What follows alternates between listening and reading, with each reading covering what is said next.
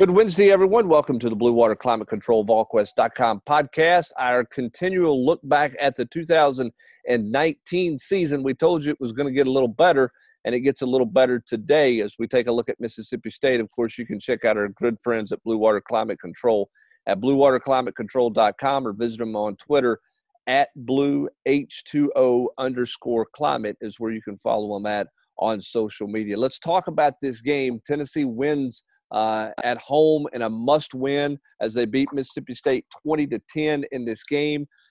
I thought in, upon watching rewatching the game, just seeing the emotion of Jeremy Pruitt, he had a very clear understanding of how important this football game was for this team last season for the rest of the season. Didn't you think?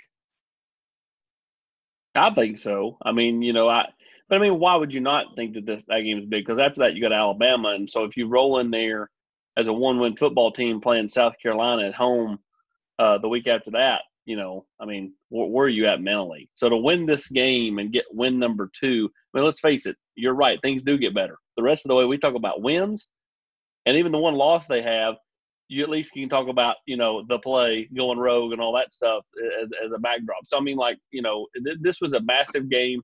Um, it to me, it just further cements just you know the the roller coaster of, of quarterback play. I mean, Brian Maurer throws two picks in the red zone, Brent. Jarrett, you know, clearly handcuffed most of the second half, but he did throw one of those. It's kind of like it's a different type of throw, but it's one of those throws that make you go, you know, okay, this guy can play quarterback at times. Much like the pass to Jauan at Florida after the the bad throw to DWA, he threw just a beautiful touch uh, deep ball to Ramel Keaton in this game um, that that you know makes you think, oh, where's that at consistently? So I mean, hell, uh, this was the, a, big football game. Hell, the best throw, the best throw he plays, he finally threw a flare pattern out in the flat to a running back that didn't torpedo him in the thigh. That was actually Jordan. Catch, that, was that won the game. Ball. Yeah, that I mean, that, third and six won the game. I mean, I know that you know Tyler Byrd had the big play, couple you know after that, but that JG's played a third and six won the game. I mean the the overarching takeaway at the time was this kind of was the day of atonement, you know, for Butch's orphans because it was Nigel Warrior, it was Daryl Taylor, it was Bituli, it was uh, Tyler Byrd, you know, it was all these guys. Um, it was JG coming up with the right play, Tim Jordan, you know, contributing as the number one running back. Uh, but when I rewatch it for a third time, especially kind of where we are right now, just coming off the NFL draft, this is the game that Trey Smith looked like Trey Smith. This is the game when when you when Gil Brandt's out there now talking about Trey Smith being you know a top pick next year. This is the game he had his legs underneath him. He made mincemeat multiple times uh, of kick out linebackers, of blitzing corners. Um, you know, Tennessee wasn't overly dominant running the ball in this game. They only averaged like 4.1 yards a clip. Uh, but they were able to grind out that 91 yard drive at the end. And they did it a lot early with the run and mostly getting a hat on a hat running behind Trey Smith and Brandon Kennedy, two guys who they hope to be fixtures on the offensive line this coming season. You know, Rob, it's interesting. They didn't necessarily put up the, the huge yards per carry, but they ran the football for three, really for three quarters. When you talk about the after the Maurer interception in the second quarter, when they shut down the passing game, they lined up and said, "Hey, we're going to run the football." And Mississippi State knew they were going to run the football, and Tennessee effectively enough ran the football to win the game, which is something you had not seen out of a Tennessee football team in a long time. Two years. I mean, they they've been the worst rushing team in the SEC. You know, the, the previous year.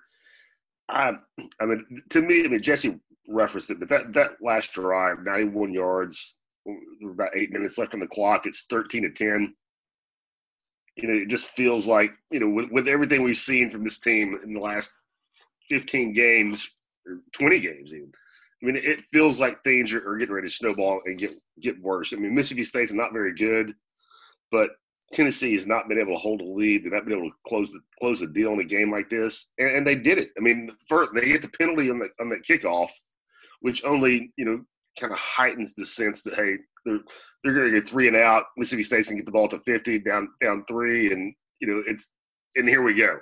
But instead, I mean, as you said, they they ran the football. I mean, it, it the, the third and six pass that Jesse referenced was, you know, I'd forgotten about that one. little flip out to Jordan. I mean, obviously remember the, you know, Tyler Byrd's touchdown. I'd forgotten about that. That was a that was a nice play. I mean, and you heard the announcers talking about it. I mean, Jarrett did that. That wasn't his first read. I mean, he he looked elsewhere and and came back to Jordan for the safety valve. But to your point about running the football, Brent, that was you started to get the sense that this was you know that, that they had something that they were they could be physical. I mean, it almost you know in, in the way they they could play offensive football the way Jeremy wanted them to play offensive football, and you, you kind of saw that, and and that 91 yard drive was the culmination of it. To, yeah, yeah. I mean, Tyler, Tyler, Tyler Byrd sealed the deal with the, the, that the the catch and run, but Ty Chandler get it out of out of the shadow of the goalpost. Tim Jordan with a couple of nice runs. I mean, they just they were a physical running football team out to, to midfield. They weren't dominant by any means, but this was the start of an identity, and they didn't become a dominant. Now, obviously, we'll talk about it in a few weeks. The Vanderbilt game, we know what Eric Gray did in that game, but they did find something to hang their hat on offensively where they could line up and run the football. They were scrappy. Yeah, somewhat effectively, which they could not do early in the year. My other takeaway offensively from this deal was that just the yin and yang of Brian Maurer.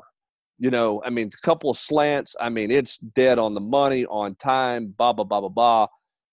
And, and, and look, I know he had the concussion and, and all that for the second interception, the first interception is just a just a bad read, just a bad football play. Totally baited. At, at any level, that's just that's just a bad play there, and that's the. I know he's a freshman. That's the growing pains, but that's where the frustration or the I guess the the concern I have with Brian Maurer is. Does he ever come out of that? Does, does he come out of that with more experience? We saw when in the Indiana game, he got baited into plays. They weren't turnovers, but they could have been turnovers. I think that's your concern when you look at the quarterback room moving forward with a guy like Brian Maurer. Lots of talent. Look, great balls. You know, he's got great velocity on the ball. He got a good quick release. Can he manage the game, which he could not do in the red zone in this game? He was really good, Jesse, 20 to 20, you know, which was kind of summed up his year. I mean, he was able to make plays between the 20s, but when the field got smaller, the mistakes became way more frequent. Oh, yeah. I mean, and this is also a game, you know, it's I had kind of forgotten in the moment, and you know, I remembered that Tennessee had taken the air out of the ball because JJ ends up with that stat line six for seven, and, and most of it's on two passes, like the one that you had aforementioned to Keaton, and then the, the score to Byrd. But you know, Jauan Jennings was not a factor in this game. That was really the only game all season that that you know JJ was not kind of Tennessee's dominant offensive presence. They tried that trick play, and it's a busted play. He runs it, you know, and does his little 20 yard scramble. But other than that, he was pretty much blanketed. Um, and so for Tennessee to find a way to win offensively, I think is encouraging for this season in terms of some of the uh, physicalness and, and using the offensive line and the running backs. The concern, I would say, especially rewatching this again, is the margin for error is so small because then it literally takes one drop or one non first down in that last drive to potentially be in a position to lose the game. Jeremy, I, you know, I had this in my notes. Uh, again, process over results. I was not, you know, Jeremy, I think, got so spooked by some of the turnovers early in this game. He takes the ball, they get another interception. Trevon Flowers gets that pick right before halftime, and they run it three straight plays. They don't even call a safe pass, and they settle for what is effectively a 50 yard field goal. Now, Cimaglia hits it, but that's asking a lot, you know, I think if you're projecting forward of sometimes you still got, you, you got to have enough faith in, in your guys. Jeremy, he wanted to win this game so badly, he was going to be as cautious as possible. Uh, but I do think you probably saw later on in the season him kind of give both his quarterback and the rest of the offense a little bit more room. Well, I mean, I thought. Yeah, I, I, I, go ahead, Rob. I was just going to, I mean, real quick, I just, to Jesse's point, I, I made a note of it when when Jarrett came into the game, Jeremy ran it on third and six, third and four, and third and nine three times in a row. I, I was going to say, you know, the way he's coached through two years, the end of the half scenario is actually, in my opinion, the opposite of what he's been. To me, this was him him kind of feeling the pressure of the moment a little bit, knowing that they needed to win this game, afraid to to, to take any kind of chances because he's been a gambler late in the half, taking some shots when you're like you know uh, even like backed up on your own twenty. you know, taking a few shots here and there. So it, to me, it, it was you know uh, a, a sign that you know he was really kind of apprehensive to to do anything you know outside of just you know take the air of the ball and be very conservative. Take the three points, even if it means you're kicking a 50 yard field goal. Well, and, and, uh, Jesse, and I think that's the point. You know, you you guys are making the same point, and I would agree with that. That he's been at times overly aggressive in in the final five minutes of a or the final four minutes of a half. I thought this was the game. Again, goes back to what I said in the open. What you're saying, Austin, pressure there. You got to win this game, and B, we have no idea what our quarterback's going to do right now. We, we, let's let's see if we can steal points here, Jesse. Let's get to the half and figure out how in the heck we're going to manage the second half because offensively this is not what we were planning on doing today. Because i think the way they came out they really thought that they could run mississippi state out of the stadium and they had opportunities they just didn't execute in the red zone. So i think it was let's get to the half and then figure out how to manage it. And obviously we saw the management in the third quarter was let's let's just don't make a mistake we'll let our defense win the football game for us which is kind of ironic because that defense could not get a stop four weeks earlier or five weeks earlier against Georgia State. They couldn't get the stop they needed against BYU to win that game either. But well, and, at the and, half, they said, "Hey, it's on the defense." Well, and I'll say this, you know, afterwards, to, to Jeremy's credit, I mean, he acknowledged that this is not a winning formula each and every week. That this was how they had to win the game that day. I mean, he noted that. If you go check out his post game yeah. comments, I mean, he says that explicitly.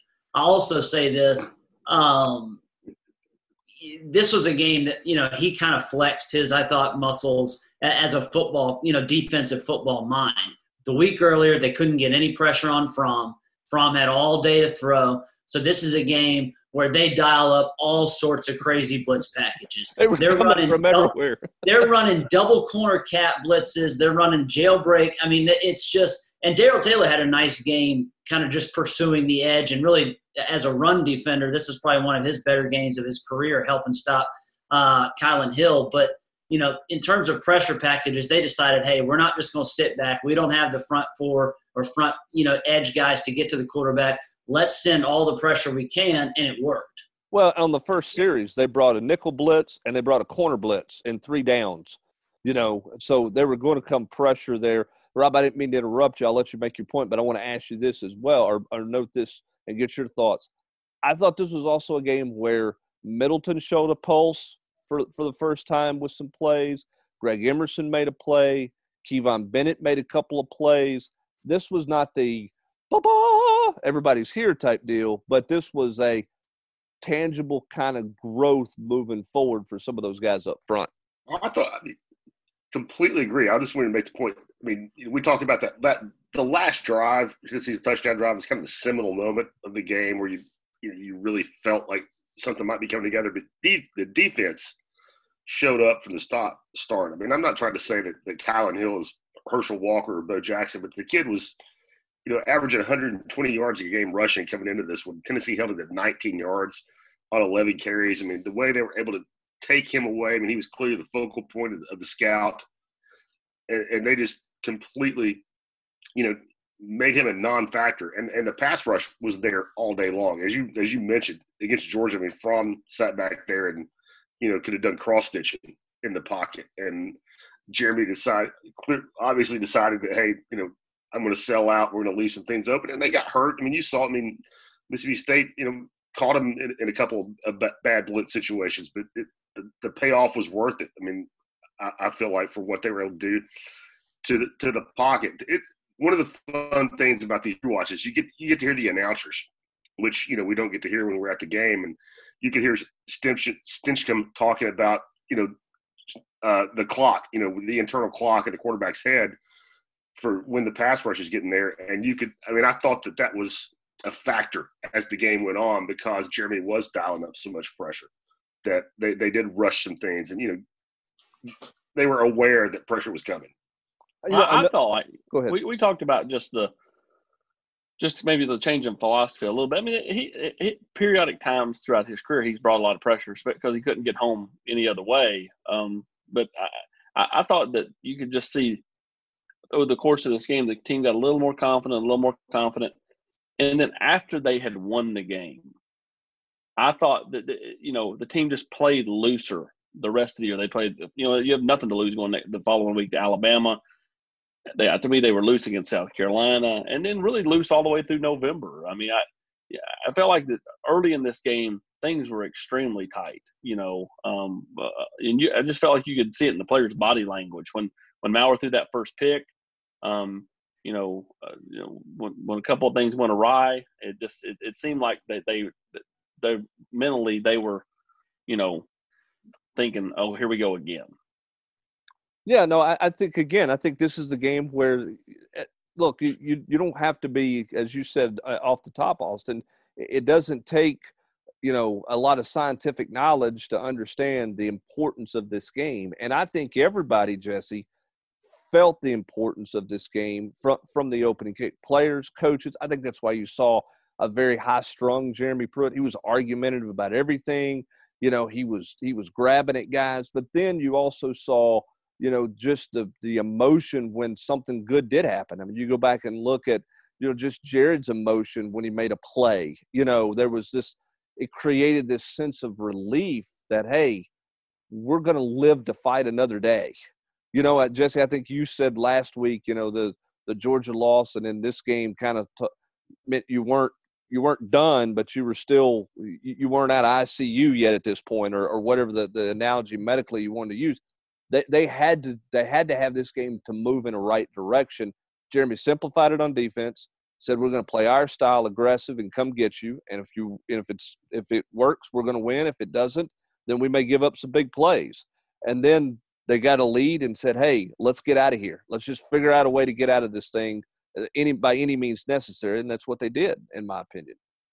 The, the yeah, other- they were also. I will say this: they were, you know, rewatch how how Moorhead decided that Stevens was a better option than Shrader is. yeah. I mean that that. I don't know how many games that cost them, but it definitely might have cost them this game because and, and it cost Shrader's him his job. Yeah, it uh, yeah it did. Now I don't know how badly he wanted to be in Mississippi State. So, uh, but Shrader, I mean, he gave Tennessee some problems with his legs, with all the pressure that that, the balls were sending. Now they got there obviously uh, plenty of times, and he is not a particularly accurate quarterback, but. Uh, th- th- this was an identity game for the Vols, and and one that uh, obviously kickstarts the, the, the second half comeback. In terms of kind of spinning it forward, a couple other notes I put in, uh, I wrote down, this was the game uh, that Jerome Carvin kind of he became a, fi- a factor on the offensive line and really becomes the guy uh, at right guard for much of the rest of the season. He had only played 30 some odd snaps before this game. Then I went back and looked it up. He played that many in this game alone. Um, this game was a game, too, that ironically, uh, AP's boy, Gerard Means, he played all those snaps and then it was never to be seen from again. Uh, and, you know, he would have been a guy that I think a lot of folks were in the building were hopeful that would have been a factor in 2020 and now is not even on the roster. You know, here's the other thing too, Austin, that jumped out at me in this game, spinning it forward. One, this is a different defense when Henry got kicked out of the game. That the, the middle of the field was a little bit more open. Looked like they had some some miscommunication, some of those quarterback draws tells you how important he is and how big it is to find an answer. And if I'm not mistaken, I looked at it a couple of times. Did we not see Crouch a little bit at inside linebacker for a couple? We did, and he was not game? very good. You know, so it tells me how much he needed spring practice. How quick can he speed up his learning curve? Because they've got to solidify that inside, particularly against running quarterbacks. Austin. Yeah, you know, when they missed D- Daniel Bituli the first two games. Um, they let, they missed a guy that lines them up, a guy that you know knows where to be, but from an athletic standpoint, isn't what Henry was or is. So um, you know when Henry goes out, yeah, I mean it, I think you just lose a ton of athletic ability in the middle of the field and a guy that's you know got a, a high football IQ. So um, and, and, I agree. I, I think that you know there's no doubt Crouch, you know. You know, really needed spring. Now he was going to miss spring practice whether there was COVID nineteen or not. So I mean, good point. I, you know, I guess for him, you know, nobody's got a chance to get a leg up on him, and he's just going to be kind of, you know, setting level playing field um, as just about anybody. But you know, he, he's a guy that again has only played a year of defense, of like real defense, not just you know see ball hit ball. You know, I mean, like uh, understanding the schemes and all that. So I think you know he's only going to continue to get better. um, as he continues to pick up uh, the overall scheme. Well, and he's got to get better in, in a hurry for sure. Last thing for me, Rob, is that the spin forward on this deal moving forward is the identity in the line of scrimmage that was created in this game that carried through that ten, the foundation for this 2020 football team should be built was started to build started to build this day depth on the defensive line showing up a little bit more and start to figure out who your best five are on, on offense to create some depth there for the rest of this past season but also to create some great competition for you heading into this coming season yeah i was having this conversation with somebody yesterday about the offensive line it, i mean i can i don't know how many years brent and you might have a better idea it's going to be the best situation in the offensive line in in a number of years. No matter who your starting five is, I mean, you're going to have guys as backups who have played quite a bit of football for you. And say, I mean, Riley Locklear is probably not going to start. He's he's, he's going to be a senior that's played a lot of football for you. You just mentioned Jerome Carvin. If if Cade's eligible, he's probably not a starter. That's a guy that's played a lot. You have real competition, I think, between Calbert and Darnell Wright at right tackle. That's you know those are two guys that, that, that somebody's going to end up as a backup that has started games for you. And yeah, to to your point, this is just I mean Tennessee won this game because of the line of scrimmage on both sides of the ball. I mean they they got six sacks and they put together a 91 yard touchdown drive in, in the fourth quarter to seal it. Um, I mean it was it was the kind of line of scrimmage play in an SEC game we hadn't seen since that you know the five and a start that that Butch ended up running into a ditch in, in, in his next to last year. Yep, I think that's exactly right. So a lot to learn about this game. Uh, obviously, it was a huge win for Tennessee to get to be the catalyst down the stretch of the season. We'll see the offense start to grow in the coming weeks, but the defense, Jesse, continuing to grow as, as well as we get ready to head out the door here. It is. I just want last last this positive thing, spinning it forward. I, I, I would put major odds that we don't see a game in 2020 where Ty Chandler and and Tim Jordan, both who, who again had, were solid in this game, but not but not exactly dynamic. Both have close to 20 carries each, and Eric Gray has just two. I don't think that's yeah. going to happen this fall. I thought it was interesting. My, my, last point is I, just, I mean, there, were, there were five interceptions in this game. All of them were gifts. Yeah. All of them. I mean, there was not a single one where like, man, what a great play by the by the quarterback. I mean, they were all just like you know backyard you know, throws into, into double coverage. Well, my last thing about Eric Gray, Austin, and I didn't notice this, but but when watching it and listening to the TV commentators, Stinchcomb talked about, and, and the play-by-play guy talked about how Pruitt. Um, apparently, apparently they had breakfast with him on the field during pregame. It sounded like uh, in their conversations, but they talked about how Eric Gray didn't break enough tackles, and that's basically the reason why he wasn't playing. Now, later on in the year, we see that show up a little bit more. But, you know, we were kind of all asking and wondering where Eric Gray was. We thought it was pass protection. Sounds like at this point in time, his biggest thing was he just wasn't physical enough to make Jeremy Pruitt happy. Well, you know, physical, but I mean, he's also the guy that can can make people miss. I, yeah, I think that it, it works both ways. I mean, maybe he doesn't break break as many tackles as as, as Tim Jordan uh, or maybe even Ty Chandler, but it, you know, he also can make those guys miss. Been like la- uh, that, that that that that I heard that I didn't make a note of that, Hubs. It's good to bring that up. That seemed like a very strange statement, especially when you dig into the stat. I mean, like I, I did that big PFF thing last season. Ty Chandler was one of the worst in the SEC at breaking tackles, so that was a an odd statement. And I don't again, I'm just spinning it forward. I don't think you're going to see that again, no. where those two guys get twenty something carries and Eric Gray sitting on the pine with two. And I think well, but I mean, I think that's what all these college coaches, whether it was the previous staff, two previous staffs ago, this staff, somebody else's staff, they all get kind of get caught up in these like, you know, the, these kind of I don't know. They're, they're to me they're called mental tropes. blocks. I mean, well, I mean, like it's like when when coaches talk about bone density. I mean, he's got bad bone density. I mean, are you walking up and smacking him in the in the leg with a hammer? I don't understand. I, I don't really understand that. You know, I mean, did he not have enough milk as a kid? what, what's going on here? So, I mean, like, like I just this is another example of that. I mean, you just kind of get hung up on something that's a as a perceived uh, yeah. nuance of a game of somebody's game, and you know, uh, just let them go play. Yeah, it got to be big. It's got to be. You know, we need a big big back. Well, you know what? maybe the guy that breaks a tackle and goes 60 yards is, or or makes a guy miss and goes 60 yards is not a bad thing uh, as well. And I think we see that moving down the stretch, particularly in the Vanderbilt game and, and even in the bowl game as well. So again, big shift in momentum in the season for Tennessee as they take care of business at home against Mississippi State and a must win. We'll talk about uh, uh, more of this season in the coming weeks as well as we look at the look back at the season and talk about what it means moving forward for this football team. Hey, in East Tennessee, you need a reliable heating and air system designed for your home and our climate. You need a team that's trained and held to the highest of standards. You need solutions, not sales pitches. There are many heating and air companies in East Tennessee. There's only one name you need to remember that's Blue Water Climate Control. Blue Water Climate Control is veteran owned, family operated, when you need a new system or a major repair, Blue Water isn't going to send out a sales guy.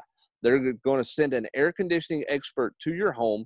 They'll lay out the options that include repairing your current system, having it replaced with a system that's affordable, upgrading your energy efficiency, improving your indoor air quality, and options for financing that include same as cash and even rent to own. Give them a call at 865 299 2290 or visit bluewaterclimatecontrol.com to make an appointment. Blue Water is an authorized dealer for American Standard Heating and Air Conditioning. That's going to do it for this Wednesday edition of the VolQuest.com Season Rewind podcast. For Jesse Simonton, Rob Lewis, and Austin Price, I'm Brent Hubbs. Thanks for joining us. Have a great rest of, rest of your Wednesday, everybody.